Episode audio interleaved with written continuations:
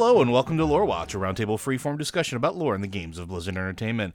I'm your host, Joe Perez, one of several lore folks from Blizzard Watch, and I've got my stupendous co-host with me today, Matt Rossi. How you doing today, Matt? I'm good.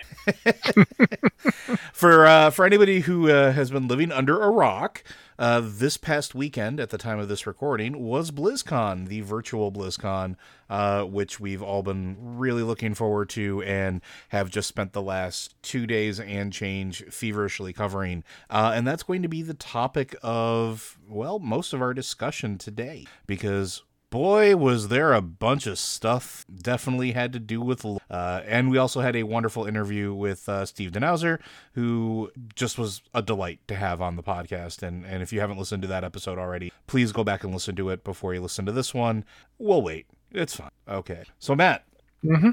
of all the things that we saw that potentially relates back to the game lore or, or any of the games, Diablo or uh, Warcraft, because the other games seem to not really exist. I think accurately put it, this BlizzCon was basically Diablo and its wonderful friends. Uh, yeah, yeah, very much. It was Diablo and its amazing friends.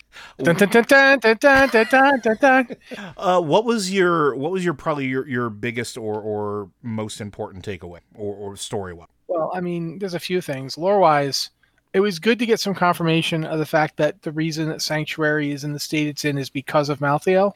Okay. That uh, I don't know if the number that was used is an exact number or if he was just, you know, using it. But during one of the Diablo uh, talks, uh, the, the figure ninety percent, nine out of ten people got killed uh, during Malthael's attack. I don't think that's accurate, but it does basically what happened with Malthael was like the Black Death in Europe, where like enough people died that you know places were unsettled for a while, where like you know civilization effectively shrank because so many people were dead. Uh, I think that's what you're looking at with like one of the things they did was show off various places and Caldeum, which used to be like the cradle of the civilization in the east, the home of the Vizjerei mage clans, has been utterly ruined. Like it's it's a shadow of what it was. Um, so there's there's that. I think that's pretty interesting if you want to talk about Diablo stuff. For World of Warcraft, nothing much happened. There wasn't any lore, no nothing nothing really is going on. So we don't have to talk about that at all. Uh, in fact, I think we're done. So yeah, we'll be back next week. No, I'm kidding. I'm kidding. Um, I think it's kind of hard to ignore, but I think you're going to talk about it. So I'm going to instead talk about how I think it's interesting. We're getting to go to um, Korthia which is a lost place. We talked before about how the Shadowlands felt empty. Like when you look at the Shadowlands map from from up to the current the current Shadowlands map, uh, if you're in the live game right now, it felt empty. It felt like there's a lot there uh, that isn't visible that you can't go to yet. And now we're finding out that as part of his machinations, the jailer has actually extended chains from the maw and claimed a new part of the Shadowlands and is literally dragging it into the maw uh, using those chains. And now we're going to go to that place where the the the promise is that there are secrets behind the foundation of the Shadowlands, the the ancients, the various things we see when we go to Oribos. Um, there are similar things to them there in Korthia, and also. Uh, at least one interview that I saw mentions that the, the Dreadlords will be making an appearance. Yeah, which I mean, we were kind of hoping. Uh, uh, I don't know, expecting would have been a maybe a strong word because we weren't sure, at least I wasn't sure what they were going to do with it ever since we found the Spire of the uh, Unseen Guest, was it? Yeah, that, I believe so. Uh, and the the journal that was left behind and the implications that they went with Denathrius and the Maw all along. Like there's been a lot of, of really interesting stuff with them. I wasn't expecting that we'd see them really this expansion, but it makes sense that if their basic goal was to manipulate as well as find secrets that if we're going to a land where secrets are to be found that we're probably going to run into those same type of uh I, I agree with you though. I think it's actually really interesting that they're bringing in more places for the Shadowlands.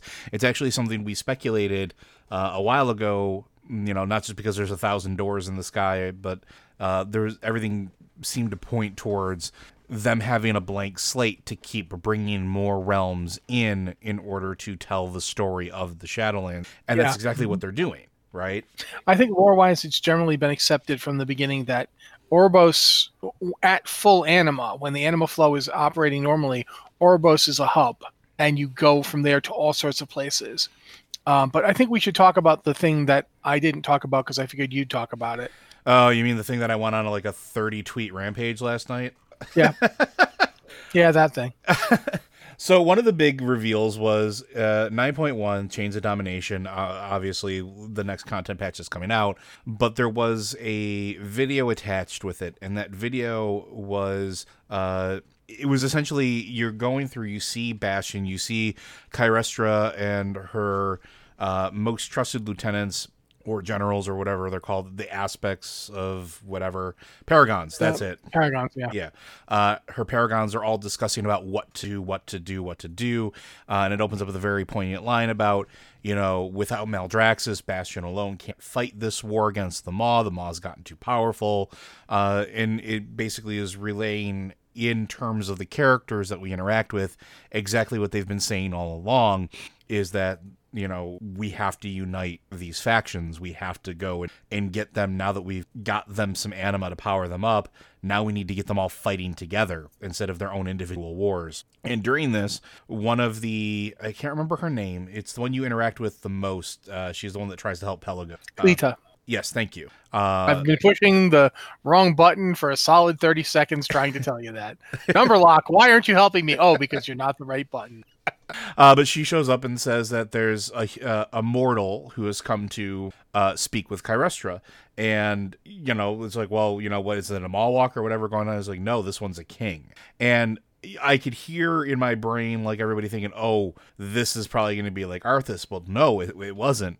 The king that was walking through the halls was Anduin. Uh, and it's Anduin free from whatever chains he was in in the inside of Torghast until you find out that it is not him. There's a scene where Uther's walking by, being escorted by a couple of the Kyrian, and he touches, uh, and his wound is like sort of like uh, it, it's like those phantom pains. Like you know, when you I have a bad knee, and when it's gonna rain, my knee hurts. Like before it ever ever starts raining. Sort of the same thing. Is that that phantom pain, that pain that he feels, and he looks away real quick, shuffles off, and then you find out that the jailer is riding around inside of Anduin and that he's after very specific things. See, from... I, I, I'm going to stop you because I don't think that's quite correct. I don't think he's in there. I think he's literally it's it's not possession, it's obsession, the, the classical uh, control from without. I definitely don't think the jailer is riding around inside Anduin. It's more like a drone. Uh, partially, I think that because of what happens and that you're going to talk about soon. Um, but also, I think there's a reason he needs Anduin in the first place. I would agree. And that's that he can't get out of the maw. Yeah, so and that's why he drags Korthia into the maw because he because can't leave. He, yeah, and his forces have a hard time getting out. So yeah, but it, continue. We're we're probably going to debate about that particular part in a little while, but he winds up leaping through the air, transforming midair into uh, what looks like a very Death Knighty version of himself, very similar to what you kind of got from Arthas when he was a Death Knight before he became the Lich King. Stabs uh, Kyrestia with his Mourn Blade and sucks in one of the runes into it, and then disappears. And later on, uh, well, the scene shifts, and it's him presenting the blade with the key to the jailer, and the jailer turning around and saying that the vessel performed perfectly, and you get this very interesting, very knowing look from Sylvanas. Now, the part that I skipped over a little bit is when he's stabbing Kyrestia, there's this point where Anduin comes back to the forefront and sees what he did and looks with horror before the armor that he's wearing, the runes flare up and take back control. Uh, so yeah, th- what do you think of of all of that scene? What do you think of that? That's that's basically the reason I think that he's not possessed. I don't think there's anything riding around inside him. I think he's literally being, you know, like a remote control car, um, because you see the the magic essentially reassert itself to command him. Um, that's why I think that he is basically being puppeted around. I don't think he's being ridden inside. Uh, I don't think that the jailer leaves the maw. Yeah, um, and and I would tend to I, I, tend to agree with it, but I think it, it, it's for me it's almost very similar to uh, the Avatar of Sargeras, where a piece of Sargeras was still inside of it, even though it was being remote controlled. Mm, no, see that's that I do I think that is actually different. Um, I I don't think this is the same thing. Um, because the Avatar was a created being that that fit the entirety of like Sargeras put his essence into the thing. He made it to hold himself. I don't think Anduin is that. I think it's much the same way as like you were talking in your thing about how Anduin makes himself a vessel for the holy light. Yeah, The, the entire holy light does not go into him. fair. Like the holy light is a is a cosmic force. it uses him, but it doesn't jump into the guy. It's not even like it puts him on like a pair of shoes. It's more like you know he is the tiniest. If to me, it feels more like the holy light uses him as a perspective camera for a second as it's doing what it's doing. yeah. So It's like here's my viewpoint. Yeah, let's Uh, let, let's let me uh, let's go through and, and and maybe talk a little bit about that from the beginning because uh, the the cinematic to me gave me a couple really interesting insights, or at least things that I had been kind of guessing and speculating, and things you've probably heard us say here on the show about the Lich King, and now recently about the. Um, so we know, and I'm going to keep it short because I, I could read this thing off and it'd be a thousand. But uh, short version is that the Lich King was a long gambit. It wasn't necessarily uh, created to be an undead horde generating machine. It my thing is I think that it was created the Helm of Domination and Frostmourne to basically create a set of rabbit ears on a body so that Zovaal could exert control and have some presence in our world that he couldn't do otherwise because again he's stuck in the maw he's chained there cannot leave and unfortunately for him all of his plans leading up to that point kind of failed. Uh, Ner'zhul, and I, and I think the choices for these these folks were actually very specific. Ner'zhul, one of the most powerful shaman in all of existence, uh, and tr- basically sought after by all the shamans, regardless of clan, as an advisor, particularly in matters of spiritual spiritualism and healing, was the first target. But the problem was, is he made you know his masters in the legion a little too angry and didn't have a physical body. So he got slammed into the helm of domination and that was great and then sent back to azeroth but there was no body for zovaal to really kind of circumvent then or, or to rc pilot around. Uh, and he was also then stuck inside of the frozen. Then you have arthas who throughout his travels as a lich king is this this vessel of the light. He's this naive powerful uh, king in making that you know, just happens to have this sense of nobility that can be exploited. You get him all the way to the edge, and then what winds up happening? He dies. He he is dead as, at the point where he like rips out his own heart. He's no longer exactly mortal. Okay, I feel like you're making some illusions that are changing the way these characters actually are, that that do not accurately portray them. Like you're talking about Ner'zhul, you're forgetting that Ner'zhul spent that long period of time not as a member of the. He was never actually serving the Legion. He Mhm. was betrayed and then abandoned, and he was never actually a servant. But but more importantly, Arthas wasn't dead when he took up Frostmourne, and he wasn't dead as an as the entire time he's a Death Knight, he wasn't dead, and Mhm. he wasn't even dead when he put the Helm of Domination on his head. He didn't do any of that stuff with the taking his heart out until after he had the Helm of Domination, Yeah. and after he had spent five years sitting on a chair thinking about it. So that's something that I feel like it possibly has an impact on what you're saying because he wasn't dead. Maybe, and I'm And- I'm I'm, para, I'm I'm trying to, and, and this is my fault. Well, no, I'm trying to because go you made quickly. it- I'm you trying to it- move quickly. Yeah, yeah, I know, but we got an hour here. Um, you made a point in your tweet thing that death magnifies people's personality traits. That's what it seems. It, it- undeath, undeath I- seems to. Right? That's fine, but he wasn't that. Arthas, as a Death Knight, wasn't undead. He was in fact unique amongst Death Knights. He wasn't he wasn't like Teron Gorefiend. He wasn't like any of the Death Knights that came before him. He was and he was still unlike alive. the ones that came after him. Yeah, and the ones he made himself, you know, are much closer. Because again, you know, Ner'zhul didn't create the first Death Knights, but he studied them. Mhm. It was Gul'dan who made the first Death Knights, and the first Death Knights were were very different. Um, but it was Ner'zhul studied Teron Gorefiend when the two of them were working together, and I feel like that's where Arthas got the idea from the Helm of Domination. But regardless, Arthas was a very unique s- set of circumstances. I think to a certain degree, because Arthas spent all that time as a Death Knight serving Ner'zhul, and then put the helm on, and then there was that that weird struggle for control that we see in the Arthas novel. The two, it almost feels like the two of them were struggling over which one of them would get to be the one to refuse the the Zovaal, if you want to if Yeah. you want to go along that path. But he wasn't dead, and I don't think it was undeath that made Arthas an unfit vessel.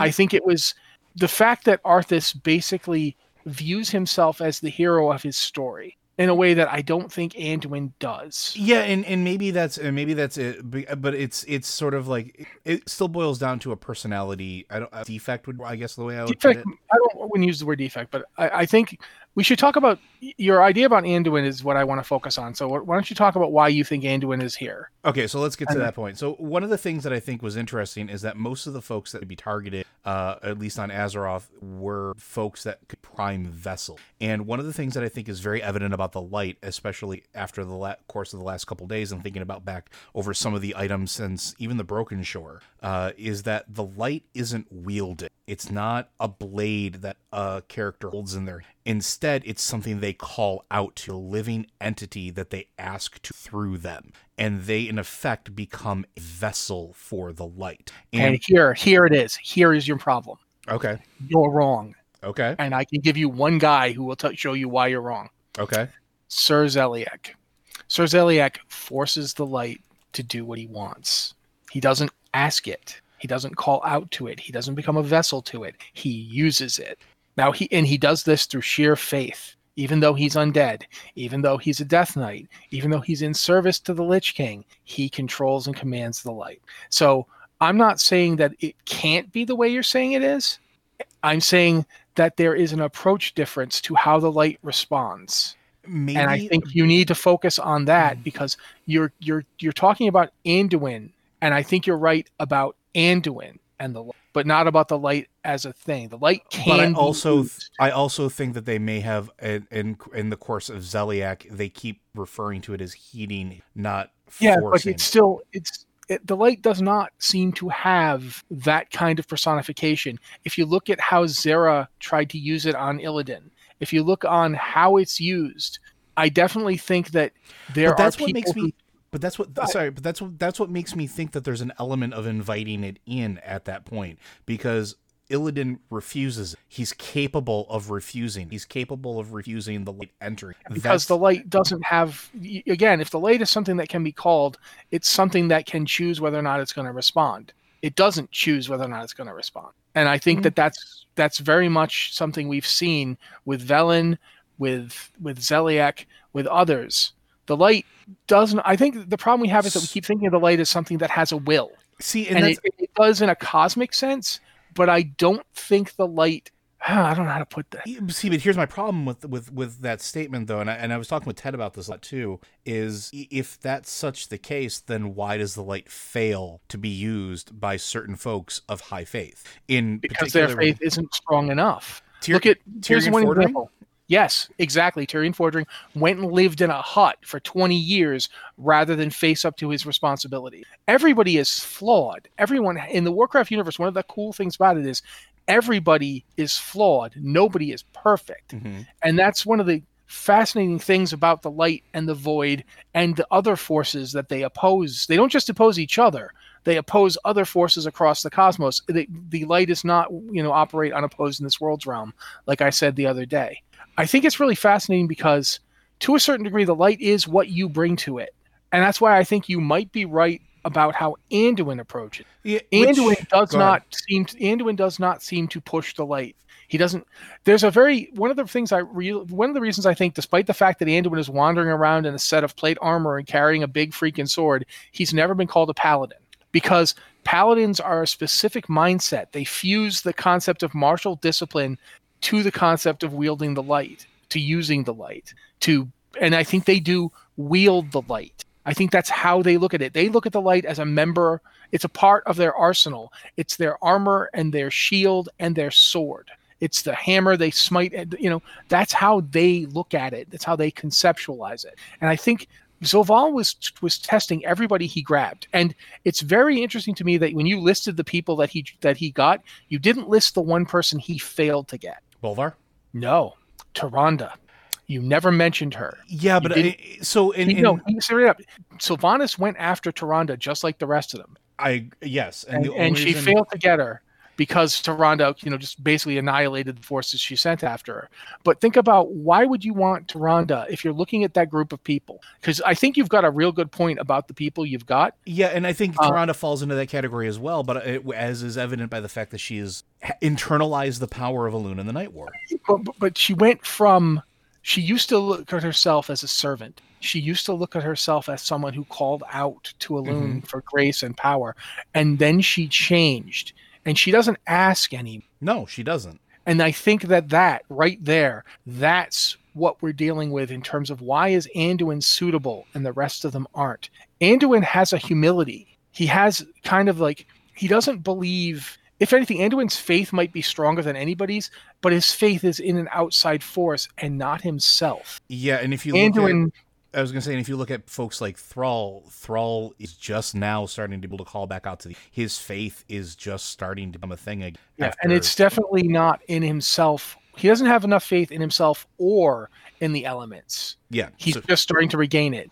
Uh, Jaina's a mage. Faith doesn't enter into it. No, it's Jaina, a ba- it's a balance of power. It's it's yeah. it's knowledge, right? Jaina Jaina is to the arcane like a paladin is to the light. She wields it. She uses it. She doesn't trust it or have faith in it. She, it's a it's a force that she studies and applies through sheer intelligence.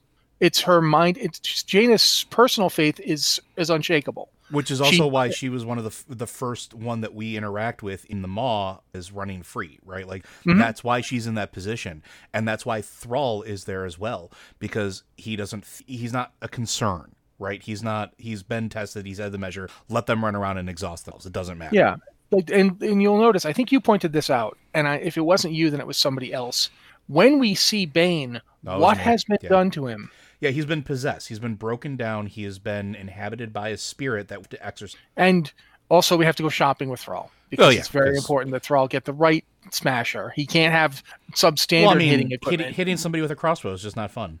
I mean, granted, his friend is literally dying if we don't get back soon, but, but let's take time to make sure he's got the proper pointy thing. A sword won't when work. are you ever going to be in that section of the Maw again and be able to sample such delight, delightful? I mean, come but, on. getting back to it though, I mean, I think that I definitely think that you have a point. I just I, when I was looking at what you were saying, I didn't want to just get into a tweet storm argument with but, you because you know we have a show and, and, and I can and, do it here. And and I think I think we're we're we're kind of almost at the same point. I think we're on the opposite sides just by like one step of the same line. And it's I don't think that like to to to make sure I'm clear in this, I don't think Zovaal is like getting inside of him 100% and taking over. I think he is exerting control over him like a puppet, but it's still Zovaal in control. It's his consciousness at that point. Yeah, but I, again, like when you're flying a drone plane, you're not in the drone plane, but you are in control of the drone plane. And if you're looking through the camera, you're getting the perspective of the right. drone plane, but you're not still not in it. But that's that's not my point. My point is that the light and the void, like the void, we're always hearing about how the void is all these potentials. It is, you know, every possibility is considered and conceived of, and that's why it's maddening. That's why you don't hear about people going mad from from you know dealing with the light. You hear about people going mad from dealing with the void because there's too many options, too many possibilities. I submit to you that fanaticism is a kind of madness. Yes, it is. And certainty without doubt, being unable to doubt, being unable to question yourself, being unable to say, but what if this isn't true, is a form of madness and it is a form of madness the light is incredibly good at inculcating in its followers. I don't think the light has a personality the way a person does. Not in the same and, regard, no. I don't. If I it does, it's not as complicated. I don't even know. I'm not. No, I will. I will go to my grave saying it is absolutely way more complicated. But it's when you are dealing with a cosmic principle like this, I think that it's it is what you bring to it that is important. Anduin's always been extremely strong with the light. He's always been capable of doing amazing things with but it. But he's always been he's always been reverent. Not just not just reverent. I mean that's that's fine, but reverence isn't the thing. It's that Anduin chooses we talk again I talked about the reason that I think that this is important is Anduin despite wearing plate armor and carrying a sword around isn't a paladin. Mm-hmm. Because he does not view the light as a weapon he does not view the light as part of his panoply. He doesn't view it as a tool. And part of the reason for that is that he does not believe in himself. And he never really has. If you look at Anduin coming up, all his life, he's been who's been there kind of as the antipode to him. his father. hmm And Anduin's reactions have always been to he's always reacted like against what his father said that he couldn't accept. But that meant he had his father as a lodestone, as a guiding principle, as the thing to sometimes look up to and follow, and sometimes to reject. He never developed who he was. And that, I think, is the reason Anduin is a good vessel. Because Anduin does not know the right thing to do. He knows what the wrong thing is. He knows that Sylvanas is wrong, but he doesn't actually know. He doesn't deep in himself. Like Tirion believed up until he died, Tirion believed the light would protect him. It's just that the light couldn't protect him from that because he was like right in the middle of like the place where the fell was the strongest on Azeroth, and he just didn't have the the power. Like because he again he viewed the light as a tool, as a weapon, as armor, as a shield, as a sword, as a hammer. He viewed the light as a thing that you know the light will protect me, you know, just like my armor protects me. But your armor can fail you. You know, your sword can break. Your hammer can get dull. Like I mean, well, it's already dull. It's a big chunk of metal, but you know where I'm going with this. Yeah. Uh, Anduin viewed the light as a source of strength, and because of that, he never developed his own strength. When you look at the Battle for Azeroth cinematic, I think this is super important for why Anduin is the one that the jailer fixated on. Yeah, and and I think this uh, you're gonna you're gonna say the things that I one of the things that I brought up. Please continue, but like I, I agree with that. This is a pivot. When Anduin at the Battle for Azeroth cinematic and at the fight for Lordaeron, Anduin's call to the light, that massive surge of power, is when he has given up on the ability to win that fight. He doesn't indomitable. He isn't the kind of person like Genn. Genn doesn't stop fighting.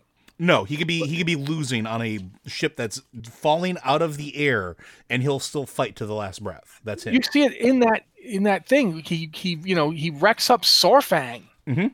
He wrecks Saurfang. He puts Saurfang on his ass and goes to to grab Anduin and then gets himself electrocuted because he took his he took his eyes off the prize. If, if he hadn't been trying to get to Anduin, he would have take he would have taken uh Zovaal not Zovaal he's not Zovaal oh my god he would have taken Zekhan's head off oh, easily. but because he wasn't paying attention, he got taken out. That's the problem with the disciplined, orderly, focused warrior types. Is there's only so much you can see. There's only so much you can do. Anduin gave up.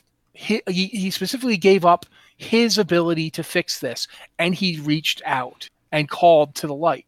And I think that that's the main difference between Anduin and a paladin.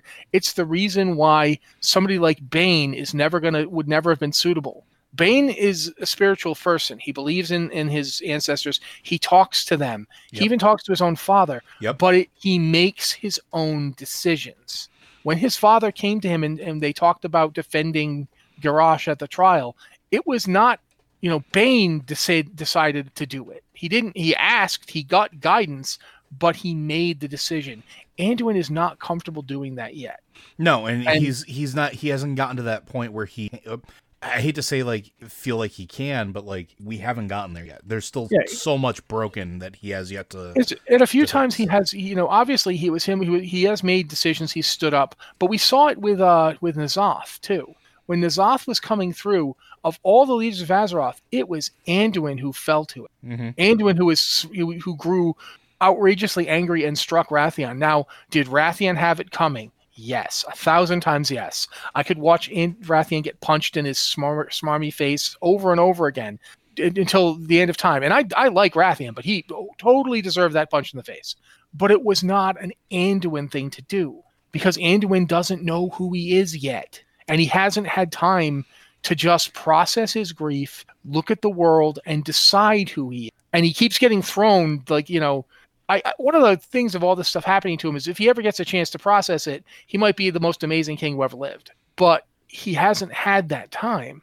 And now he's doing these things he's he's obviously doesn't want to be doing them. They're clearly not, you know, as you pointed out, there's that look of horror and regret on his face before the armor lights back up and he, you know, he goes back into stone face mode. I, I definitely think that what we're learning here is that the light is in its own way just as much a cipher as the void. The void does not have an identity. The void is we, we can be anything. There's there's so many everything is possible. There's a thousand truths. The light is like no, there's only one truth. What is it? There's only one truth. You got to tell us what it is. You know, does the light ever actually show you the truth? Look look at Velen. Velen had prophecies. They were never the same prophecy. he never got an answer. It never just sat down and told him this is what's true. Isn't that interesting that the light never actually tells you anything? Yeah, it, and and I think that's it's rather telling about the light in general. Uh, but I, I think that's I think that's what makes the Naaru even more compelling is the result of the light and the people that we know that can call upon it. They don't get direction, but the Naaru seem to have direction, and we don't know where they get. And that's what interested me about the whole thing with Anduin, the whole thing about calling it. The whole thing. The reason I'm I'm on this track is quite simple. I honestly really believe that the light just does it does what you bring to it. I don't think that you can really say that you control the light. Like when I say they wield it as a weapon, I don't think that's because the light is helpless and can't resist them. I think it's because the light uses what you bring. So there's a there's a a real world analog that I kind of use to compare this to. Uh, and and I think you're on the right track with it. I think it's the individual that sort of acts as a filter for the light when the light enters. Is kind of the just trying to. It's the same thing with like painting, clear paint or, or translucent paint. The underpaint, uh, the undercoat makes such a big difference. The undershading, how you color everything before you uh, apply that filter to it, before you put that color over top of it, uh, makes such a big difference. And that's what defines your highlights, your everything else, and how deep or bright the colors are. It's sort of the same thing with the light in the person. Like Velen is that type of person who he's not a ward, right? He's very priestly, very sagely, but he's very, very I guess sagely would be the best way to put it. He's very lead through thought and process things and be more methodical about it. Uh, not necessarily a spiritual leader, although he kind of is, but more of a, a thinker's man. And when he calls out to the light, that's how it manifests through him. That's yeah, he can do some really cool things, but that's those visions. That's those uh, prophecies. It's knowledge. It's thinking. It, it filters in a way that he kind of. I'll notice it. something you'll notice something when you when you deal with Velen. Velen changed his entire approach in Legion, mm-hmm. and he was like he said, "We're done running. We're done worrying about fate," and nothing changed. Yeah, like, he could still use the light yep. just as he always had. It, it the light didn't care how he approached it. No, it just started uh, started applying its power through him as a different filter because I, I don't think filter. that's the case. I don't think it applied its power through him. I honestly feel like it's more like um, we're going to go with a comic book thing here, guys. Sure. I think it's like a Green Lantern power. Yep, yep, yep, yep, yep, yep, yep. The Green Lantern power battery and the power rings, the, the force that they tap into is like considered part of the emotional spectrum. It's willpower. This is really complicated. You have to read the comics. But the point being, the ring and the power that the ring draws upon is used differently by everybody who uses it the ring does not decide what you do with it. Right. But you you can you if you're strong enough of will, you can use the ring's power to do awful things. Yeah.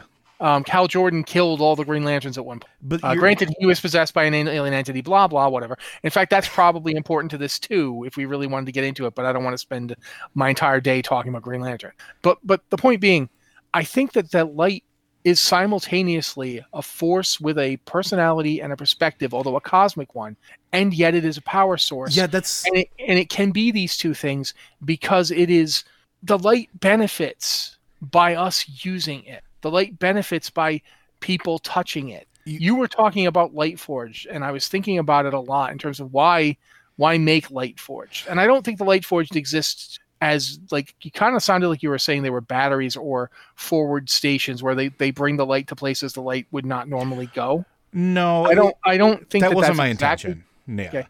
But the reason so, that you'd have a light forge, the reason that you'd that the light wants to be out in the world is that the light is in this war between light and void about potentiality and and possibility and truth. The light is literally the concept of illumination and illumination is revealing things. When you you can't reveal things without secrets. If you don't mm-hmm. have secrets, you don't have anything hidden. There's nothing to reveal. But once you've revealed them, you codify them. You make them something. Anduin is. I think that the fascinating thing about Anduin is how he has not codified himself yet, and as a result, every time he touches the light, he touches it as a supplicant. Yeah, and, and that's kind of what I, that's kind of what I was getting at too. Is like not necessarily the light being like a battery source only or a living no, entity no, you, only, but with Anduin, it, it's you're I, it, that's I think is really the, the the point that I was trying to make is like he is a a supplicant. A supplicant is a great word. Sorry, it's it, it's just it's yeah, a perfect word for I, it. I look at like other people who've basically served the light at some point and how they failed and how they fell. Look at Archbishop Benedictus, Hmm. who by all accounts was extremely devout, but he was rigid, he was inflexible. And when he was finally shown the void by Deathwing and his Deathwing servants, when he was shown that, you know, there are all these things that can't be simultaneously true, but they can all exist at once, even though they can't. And he just broke. He snapped. He could still touch the light. The light didn't turn away from him. Even while he was a full on servant of the void, even while he was the Twilight Father, he could still go into Stormwind Cathedral and give a sermon and reach out with the holy light and heal people, and did which is also for years. it's also the same I, I don't want to say justification but that's why we can have shadow priests that can just not Yeah, just him but like yeah We have Shadow Lights that can touch light, but more importantly, priests like Anduin can touch shadow. yeah and that's these things they they're cosmically opposed but i'm starting to get the sense that it is the conflict between them is all in mortals. It's all the beings that touch them that bring this conflict that by themselves they would simply exist in interplay the way light and shadow does. In in the world you go outside and you see a shadow being cast the shadow is not involved in a cosmic war with the light. The two forces the two things just exist and that to me i think that that is fascinating. It isn't the light doesn't want to destroy the void. The void doesn't necessarily want to destroy all existence although we you know we, we know that the void lords exist but the void lords are not the void. No the void lords are the void made manifest in a they're entities they're entities of void but Yeah. once you end once you take on existence once you become a altered. thing you're yeah you're not you're not more importantly you now exist. The Yeah. void doesn't exist the void is all about not existing. That's, what the void is. The void is the cosmic principle of non-existence of void. Void is nothing. And so once you are something even if you are the something of nothing you're something and therefore you change it. And that's what i think is what we're getting to see here. We're starting to see that you know the jailer keeps talking about how death shouldn't be chained up but the jailer isn't death. The jailer you know cha- harnesses death channels the power of but death But he is not himself it's not death. No, and that's all these places in the Shadowlands where we keep talking, hearing about death and talking about death.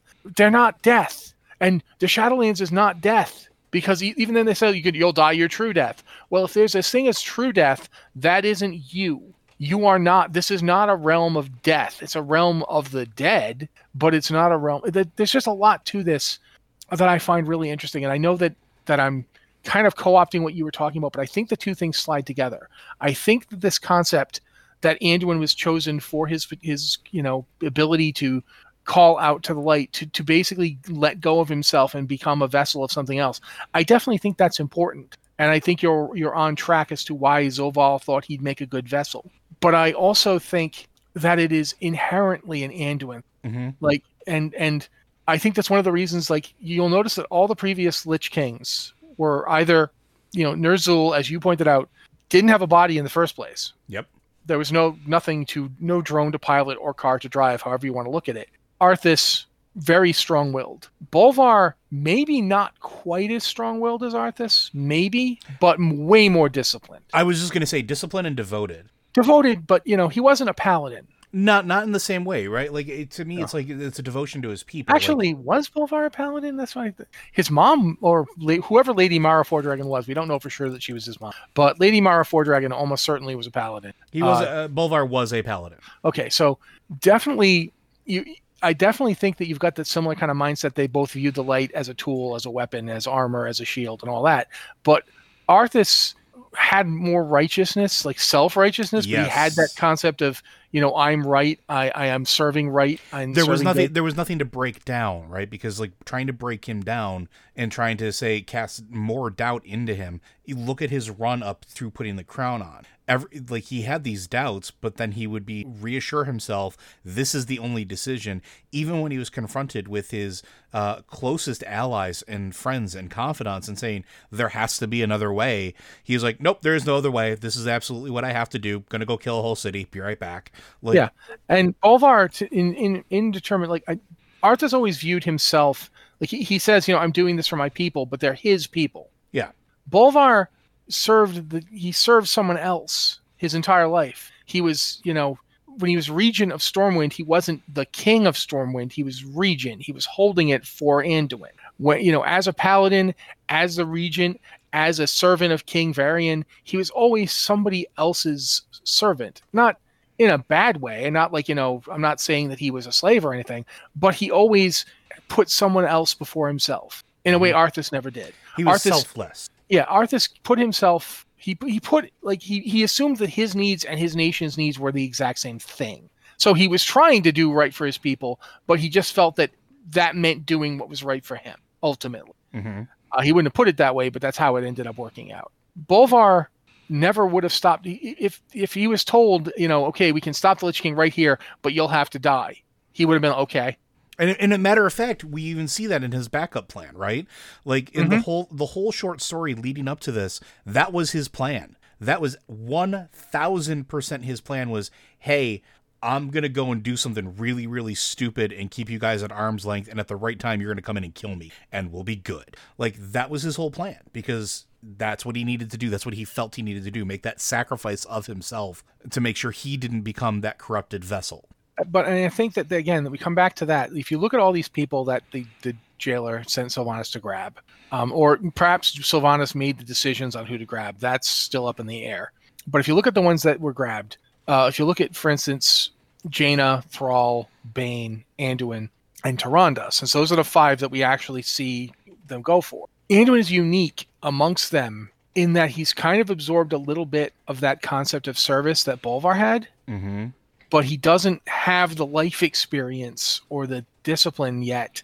And I'm not saying he's undisciplined. He's actually very disciplined for a person his age. But we get to see a little bit of this in in the uh, the Shadows Rising novel, where he you know he he would love to just go And be a kid. out and and be, not well maybe not a kid anymore because he's old enough. He never got to be a kid, and that's I think that that bear, that bears down to it. Like he, he didn't he lived his entire life told in a, in a weird way it sort of does mirror Arthas. They're told their entire lives this will be what you are. mhm. You have to be ready to do this. And Arthas never got a childhood. He was always preparing for that role. He now he wanted it. He he he wanted to be king, but he was like Simba in the in the Lion King. You know, I just can't wait to be king. He didn't he didn't understand how the the weight of it.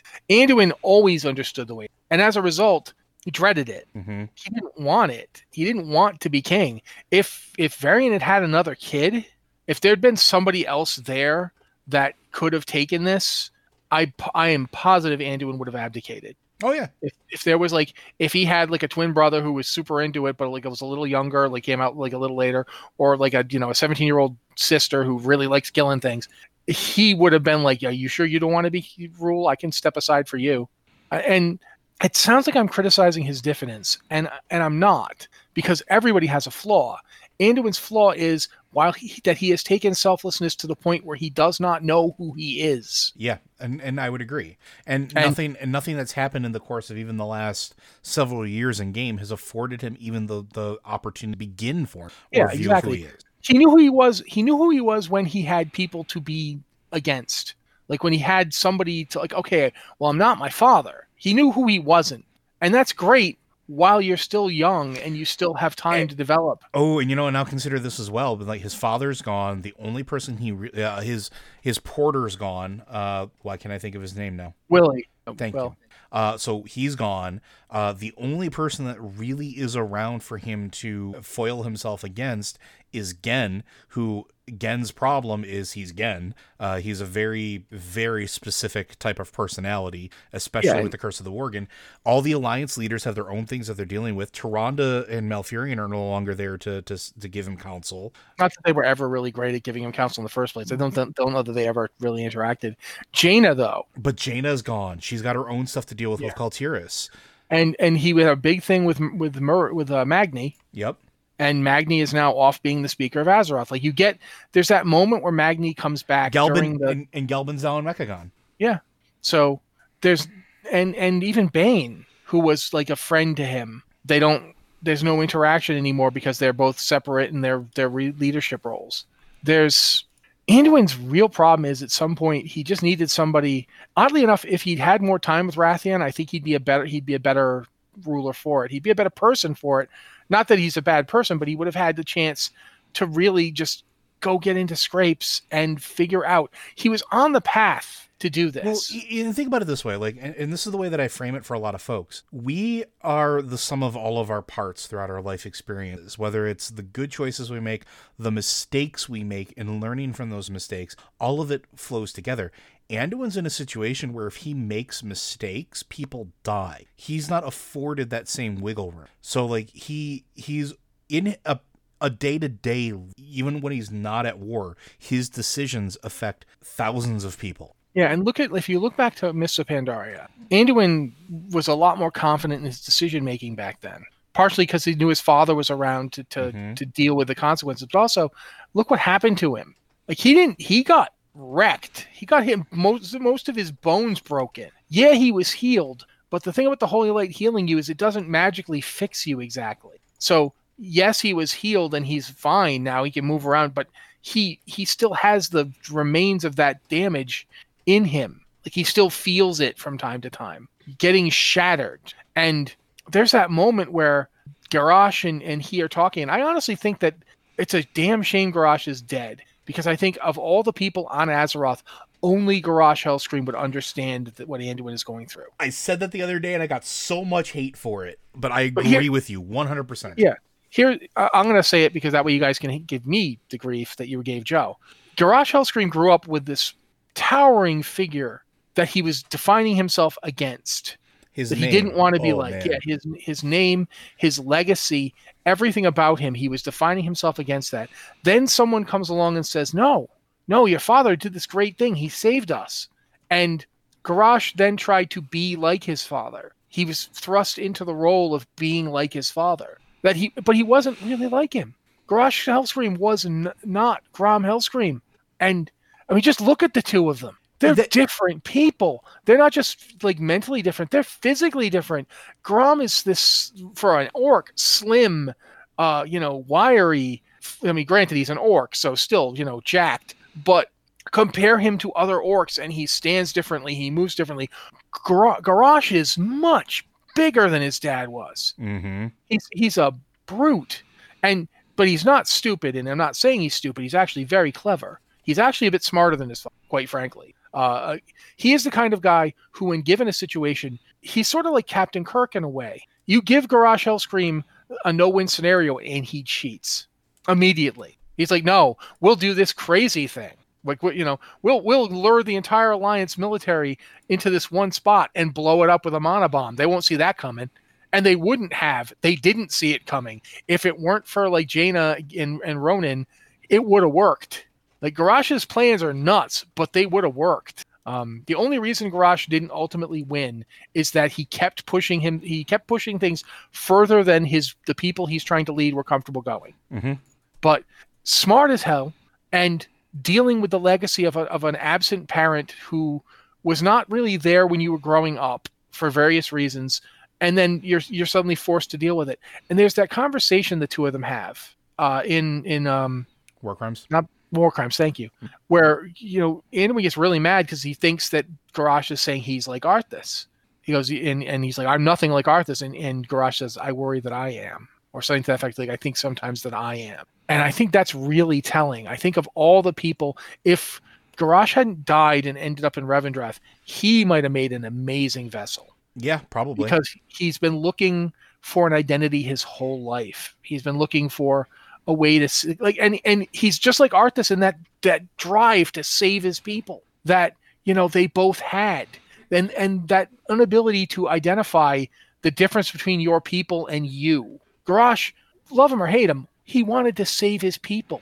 He just didn't know how his people Even- were. in his final moments, you even you even see it. It's it's a it, that's what he's trying to convey to Thrall. It's you left me to figure this out, and I had no idea what to do. And then you weren't here to. You didn't Mm-hmm. give me anything. I had to figure this out on my own, and now you blame me. You made me what I am. Yeah, and he's, he's absolutely right. I think of all the people on Azeroth or in the afterlife now, Garrosh would be the one to understand Anduin. That that he is dealing with situations that he didn't he wasn't qualified to deal with, and no one no one can really help him deal with it. And I just I I, I, really feel like Anduin as people keep saying, oh, he's been he's just another boring Blizzard corruption story. He's And not the worst- corrupted. Yeah, that's the tragedy here. Anduin Yeah. is not doing this because he's corrupt and malevolent now. Anduin is completely helpless, forced to watch it happen. Yeah, and that's even and think about that. That's worse, right? Yeah, he- absolutely He's worse. he's completely cognizant that his body is doing things that he's not to do. And like I, I go back to the show Supernatural every now and then, uh, and like go back to like the demonic or the angelic possessions in that show. The personalities can either be suppressed and made to sleep, and so they don't know what's going on, or as a torture, they can keep them awake and see everything that's being done, and that's what's happening. And and it, that's and I think that's one of the, the the most interesting things about this is unlike Arthas, unlike any of the other corruption stories, he's he's cognizant of what's happening around him, and I think that is incredibly important. Um, and I Yeah, don't absolutely. But I don't know if that's intentional, and that's the thing. Like that's the part. The last part of what I was uh, talking about yesterday was I don't know if him being forced to watch what's happening is intentional, or if Zovaal doesn't understand that pieces of him are still uh, cognizant of what's happening, and if that's a direct result of. And I said this the other day to, to, to Ted, who made a very good point, and I understand a lot of paladins out there and a lot of the light wielders that play this game are very upset. They think that the light has abandoned Anduin. I don't think the light did. And I think the fact that he can be cognizant and fight back against the suppression, or is even still there, is proof that there's still something else going on and that I don't think he's 100% gone and corrupted. And I think that he might be insulated just a little. I don't know, like you know, that's that's not something I, I know about one way or the other, but I do know this much. A long time ago now, we, we got from a quest for Crusader Bridenbrad Yep. uh, in Wrath of Lich King, the line, the light does not abandon its champions. Yep. And that goes back to me, in my opinion, that's Zeliek. Yeah. The light the light did not abandon Zeliek, even though he was now serving the Lich King. The light did not turn away from him. Uh, the light didn't turn away from Benedictus, who was, you know, evil and corrupt and trying to destroy Azeroth. The light didn't abandon him. I don't think the light is something that does not make that value judgment on you. The light doesn't I don't want to say it doesn't care, but I think it doesn't care in the sense like Stephen Crane, Stephen Crane's uh, poem. You know, a man said to the universe, "Sir, I exist." However, replied the universe, "That fact does not create in me any sense of obligation." I think the light is just a sense of obligation.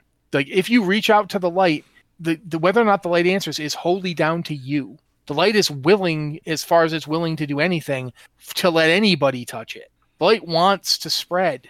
The light wants to illuminate. It wants to light everything up. It wants to to reveal. The light is rel- revelatory in its nature. It doesn't conceal things. It shows you them. That's what it is. And so the light is being what it is. Um, Anduin can see, Anduin can experience, Anduin can have this revealed to him because the light is showing it to him because it's not allowing it to be shrouded in darkness. Is that possibly the case? I don't know. But or, I do think or is it a case that the, the light also has a sense of amplifying? Well, you know, li- light warms you. If you stand in a sunny day, the light, you know, can warm you. If it's but on a cold day, even it can be sunny as all heck, and the light doesn't necessarily do anything. Mhm. Have you ever been outside? Like I, you know, I live in Canada. I've been outside in negative thirty days where the sun was so bright I had to wear like thick sunglasses. Like, Yep. you know, it, it doesn't necessarily warm you up. It's still cold. Um, and that's the the interesting thing about the the various since this is like it's simultaneously a cosmic force and a metaphor. And so it does things that are metaphoric that are about its narrative purpose as much as anything else. Um I, I do think this is a fascinating thing to watch. I don't think it's just the light abandoning its champions but i do also think that paladin players love to ignore that a whole bunch of really devout paladins got their butts whooped during the third war. Um they, they got killed. They got turned into death knights in some cases. Um Saidan Dathrosa was as devout a paladin as existed, and he died horribly and got worn like a suit by a dreadlord. The light didn't save him from that. Um, I'm trying to think of the guy. Oh, he's always the he's the last of the five original paladins. He's the one that we saw again during the gathering the shards of Frostmourne artifact quest. I can never remember his bloody name. Are you there, by the way? I'm here. Okay, good. I, I, but that guy, you know, he got he got spanked by Arthas when he was a Death Knight. Uther died to Arthas. hmm Uther. You know, the light did not stop that from happening. The light may have like done something to his soul when it was getting ripped out of him. That's an interesting thing that the light may have done. The light doesn't always just save you and fix your problems. Sometimes the light is less a it's not a shield or a sword or an armor. It's it's more of a consolation or a revelation. So I I definitely think we've got a lot more to learn about the light because of this, and I do think you're onto some interesting tracks. But I have my own thoughts on them, and I definitely also think that we're going to learn a lot more about the void as a result of it. And I really do think that we're going to find out that it's these cosmic forces. It's not them. It's us. We're the ones because we're we are flawed, complicated mortal beings, and we bring ourselves to them. The void doesn't want to drive you insane. It doesn't care about you at all. It's just you go insane. Oh, and that's Void, it. void and didn't do that. I just did the Void Elf intro. That's that's 100% accurate. like and I think you're right. I think that one of the things that's going to be come out as a result of this is over the course of this expansion, maybe not necessarily in 9.1, it's we're going to find out so much more about the light, so much more about the void and I think it's going to be interesting in how it's presented. And I think those revelations are going to be very important moving forward uh, to what comes. Because, and I said this in you know my tweet storm yesterday. I think the light for created for a reason, and I don't necessarily think it's like a battery, but I don't know what. The, and I think it's going to start becoming a little more present soon enough. Uh, but I think there's parallels that are that we're going to start to see. I'm absolutely intrigued of where we're going, and honestly, like I I don't know. Aside from aside from from Anduin probably going to be surviving a whole bunch of trauma because well he's going to survive a whole bunch of trauma. I I where else do you want his like his particular story to go and what do you think? Oh, you're asking me. I thought you were going to tell me. No. sorry. Uh, I thought Joe was going to tell me what I wanted. Um, no, I, I, I don't. Here's the thing. I don't. Uh, this is going to sound bad, but I don't mean it in a bad way. I don't care where Anduin's story goes. I'm interested to see where it goes, but I don't care what it is. I just want to see what it is. Does that make sense? Like, Yeah. I have nothing right now. I have no stake in what Anduin's fate is. If it turns out that he comes through this and becomes a more a, a more fleshed out character, to, totally down for it. Um, if he breaks and or dies, okay, cool, interesting story. Like I, I feel like they could go in a lot of different directions with this, and it, and all of them would be interesting to me. Um, and also to a certain degree, I, I want them to start bringing up some of those B stories. Like I really, I feel like I I, they, I know they've said they're going to do so, and I totally want to see. I want more Taronda. I want to see that get dealt with. Um, I want to see the whole deal with Loon get dealt with. Although I don't necessarily want to know like more about Loon. Like I kind of like the fact that we don't know what a Loon is, and I would like kind of like to continue not knowing what a Loon is. Um, but we've been talking about Anduin this whole time, and we have not been talking about Sylvanas. We don't have a lot of time left, but there's a lot to talk about with Sylvanas. Yeah, I I'm gonna keep my thoughts on it short because I think we can probably spend a whole episode just talking about her. I honestly think, and I'm starting to, to change my perspective on her a little bit. At one point, I was thinking that she was going to be playing the long game with everything involved, that this was all part of a plan that she had uh, from the very beginning after starting to deal with these things. I don't think that's the case anymore. And I think that the rails are starting to come off the track because what's happening right now is you're starting to get these these furtive looks from her. And it's very, very telling. We talked about this with our interview with Steve, and the it, it- Matt brought up the point like how much storytelling the cinematic can tell now with the in-game engine and the CG and everything that they do, in particular with facial animation. And I encourage all of our listeners out there to go back and rewatch all of the videos with uh, the cutscenes, as painful as they are, even like the burning of Teldrassil and everything through, that has direct Sylvanas in it and you can start to see there's doubt creeping into her. This isn't what she signed up for. And I think that she may have actually been got like and I think she's starting to actually start to realize that she got and I don't know how that's going to end, but it's definitely she's not in that same confident overbearing place she was in Battle for Azeroth. In Battle for Azeroth, she was headstrong, she was sure. Every time you dealt with her it was almost borderline arrogant uh over presence of herself like i'm right i know what's going on but now you're starting to see those looks and especially in that scene where like anduin's puppet body hands zovaal the sword with the, the the rune and even she's starting to look like this this is not what i saw and it's it's fascinating And I'm not saying Yeah, that, I'm not saying it absolves her from anything she does, and I want to make that perfectly clear out there. Folks. No, no. I, I, I, there's a. I saw a really interesting tweet by somebody today, and if you're the person who tweeted it, I apologize that I can't remember. But one of the things that it made the point was like, you know, the time for her to be having these, uh, um, you know, are we the baddies? Revelations was before she burned thousands of people to death, Oh yeah, agreed. and that's that's absolutely the case. Um, but I do think to a certain degree, she, we've all been there. They, they've they've not not to the point where we will burn thousands of people, but we've all doubled down on a mistake. What, what, all did, what did you say earlier in this podcast? Fanaticism is his own madness. Yeah, and we've all basically felt the sunk cost fallacy has, has gotten us all at one point or another. So most of us, it's something stupid like you know I really thought I could could watch that dog for a weekend, and it turned out I couldn't. Uh, it's not I oopsie burned thousands of people, but there is that. I, you watch her throughout Battle for Azeroth, and I remember thinking at the time, Battle for Azeroth, that cinematic, the uh, the Warbringer short with her, that's her losing control Mm-hmm. she and I will never believe that that was just all part of her plan. She No. had no, she was out of control, and she's out of control again. It's a very similar to Arthas thing. There's a lot of Arthas parallels with her in this expansion and in the previous one. It's that I'm right. I see the truth. I know how these things really are. You've you know, if you just do what I want, we can we can break the chains and have a new existence, one that's fair and just and doesn't do these horrible things to us. And now she's like finding herself wading deeper and deeper and deeper into the horrible things. And to her, killing those people wasn't that big a deal because how many people has she killed?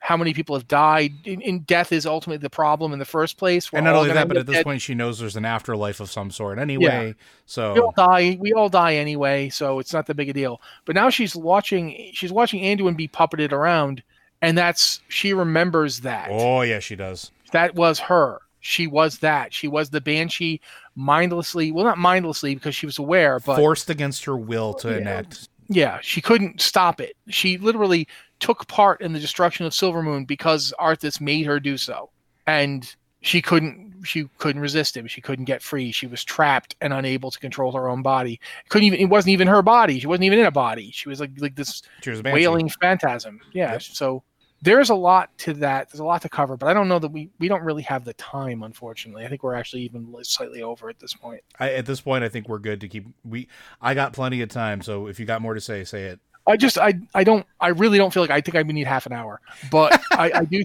I do think that there's a lot to be said about that point where you realize you know how far the, the things you've been told were were just true enough to get you here Yep. and you you thought you you thought you understood because you are Sylvanas is, is very used to being one of the smartest people in the room, and Yeah. she's very used to being able to outmaneuver any situation she's in. And we saw that in Battle for Azeroth. We saw even when the Alliance came into Lordaeron in force, she's just sitting in the throne room waiting for them, she and just planned for it. Yeah, she Yeah, she knew how to get around it. and she always does. That's her, that's her thing. When she's not driven past her, to, you know, tolerance, when she's not, she doesn't snap or lash out. She's the consummate planner, and so now she's starting to realize, oh, this thing I'm dealing with doesn't even view me. It doesn't view me as a, anything. I'm I'm a tool to it. Just like Mhm. Anduin said, when Anduin said, "You're just a tool to it." that that look and- on her face, she started like that was in that moment. It's yeah, that's why she got so angry in that particular moment. It's starting to ring true. and there's again i'm you know not t- totally not on board with the whole idea that at the end of this Sylvanas should come back and be in the horde and, and no no uh, going too far for that. But i definitely don't think she's we, we found out she's a raid boss in the upcoming raid. She is the last boss of the the uh, sanctum of domination i think it's called. Yeah, not um, not the last boss of this expansion, folks. just the next raid. Just the next raid. raid. But i don't think she'll be dead at the end. Of it or I- well obviously she is dead. Her existence will be- not cease. yeah, yeah. Yeah. She will still be moving around and such at the end of it. I think it's going to be kind of like um with, when the Azshara, where Azshara didn't die when we fought her. She just. th- Yeah, re- I- retribution retribution takes many forms than just unmaking an ex- But I, but I, I definitely think that that is the culmination of the fact that that she's there at the sanctum implies that in a way she's been abandoned. Yeah. and she knows it. And and I think that there's there's a lot going on with her, a lot going on with her characterization, a lot going on with how she and Anduin have interacted that I think will will move forward. I I think that she, in a weird sort of way, she respected Varian more and she definitely views Anduin as naive. But at the same time, he, every time she's pushed him on it, he hasn't budged. For all that I talked before, but he doesn't know who he is. Anduin's great at knowing what he's not. Yeah, he he knows his line. Like he knows he knows that line that he he doesn't lose control and cross that line, right? He knows Yeah. where his his stopping point, which is sort of the foil or antithesis to to what Sylvanas is because Honestly, basically showed that there was nothing she wouldn't do. yeah, because she's so sure of who she was and what her purpose was that she didn't have a line. Yeah. and now she's finally at the point where she's looking back and going how is this making what i wanted to make? How are we doing what i wanted? How are we not just setting this guy up as a puppet as, a, as the master to rule us all and put us all in chains? Because up to this point she she kind of agreed with his idea of smashing the machinery to death and creating a fairer world but this guy isn't going to make a fair that, that doesn't matter to him in the slightest. Look at what he's doing to anduin. Mm-hmm. it's not somebody who cares about fairness you know and so that's there's a lot to it but i, I don't feel like i can And I also I think it's very to- telling. we'll need to do another show just about this so. Yeah, I think so too. But uh, the last thing I'll say is I also think it's very telling that Zovaal never interacted with Sylvan, and I think there's a. But we can get back into Mm-hmm. that at, at the next episode, uh, folks. Thank you very much for joining us on this journey. Blizzard Watch is made possible due to the generous contributions at Patreon.com/slash Blizzard Watch. Your continued support means this podcast site and community is able to thrive and grow. Blizzard Watch supporters enjoy exclusive benefits like early access to the podcast, a better chance at having your question answered on our podcast or the queue, and an ads-free site experience. And if you do have questions for this podcast or the other podcasts, be sure to send them into podcast at blizzardwatch.com. Again, singular. Uh, we didn't get a whole lot of questions. I'm guessing you guys are still processing what happened at BlizzCon, but we are looking for them. If email isn't your thing and you are a Patreon supporter, which again, thank you, we do have a channel set aside specifically for Patreon uh, Q and podcast questions. Uh, go ahead and toss it in there. And if you can't be a Patreon supporter, we understand times are tough uh, and you don't like doing email, but you do the Discord thing. We do have one set aside for podcast and Q questions. Uh, but with that, we will see you folks well, next week. don't blame me i voted for infinite pirate dragons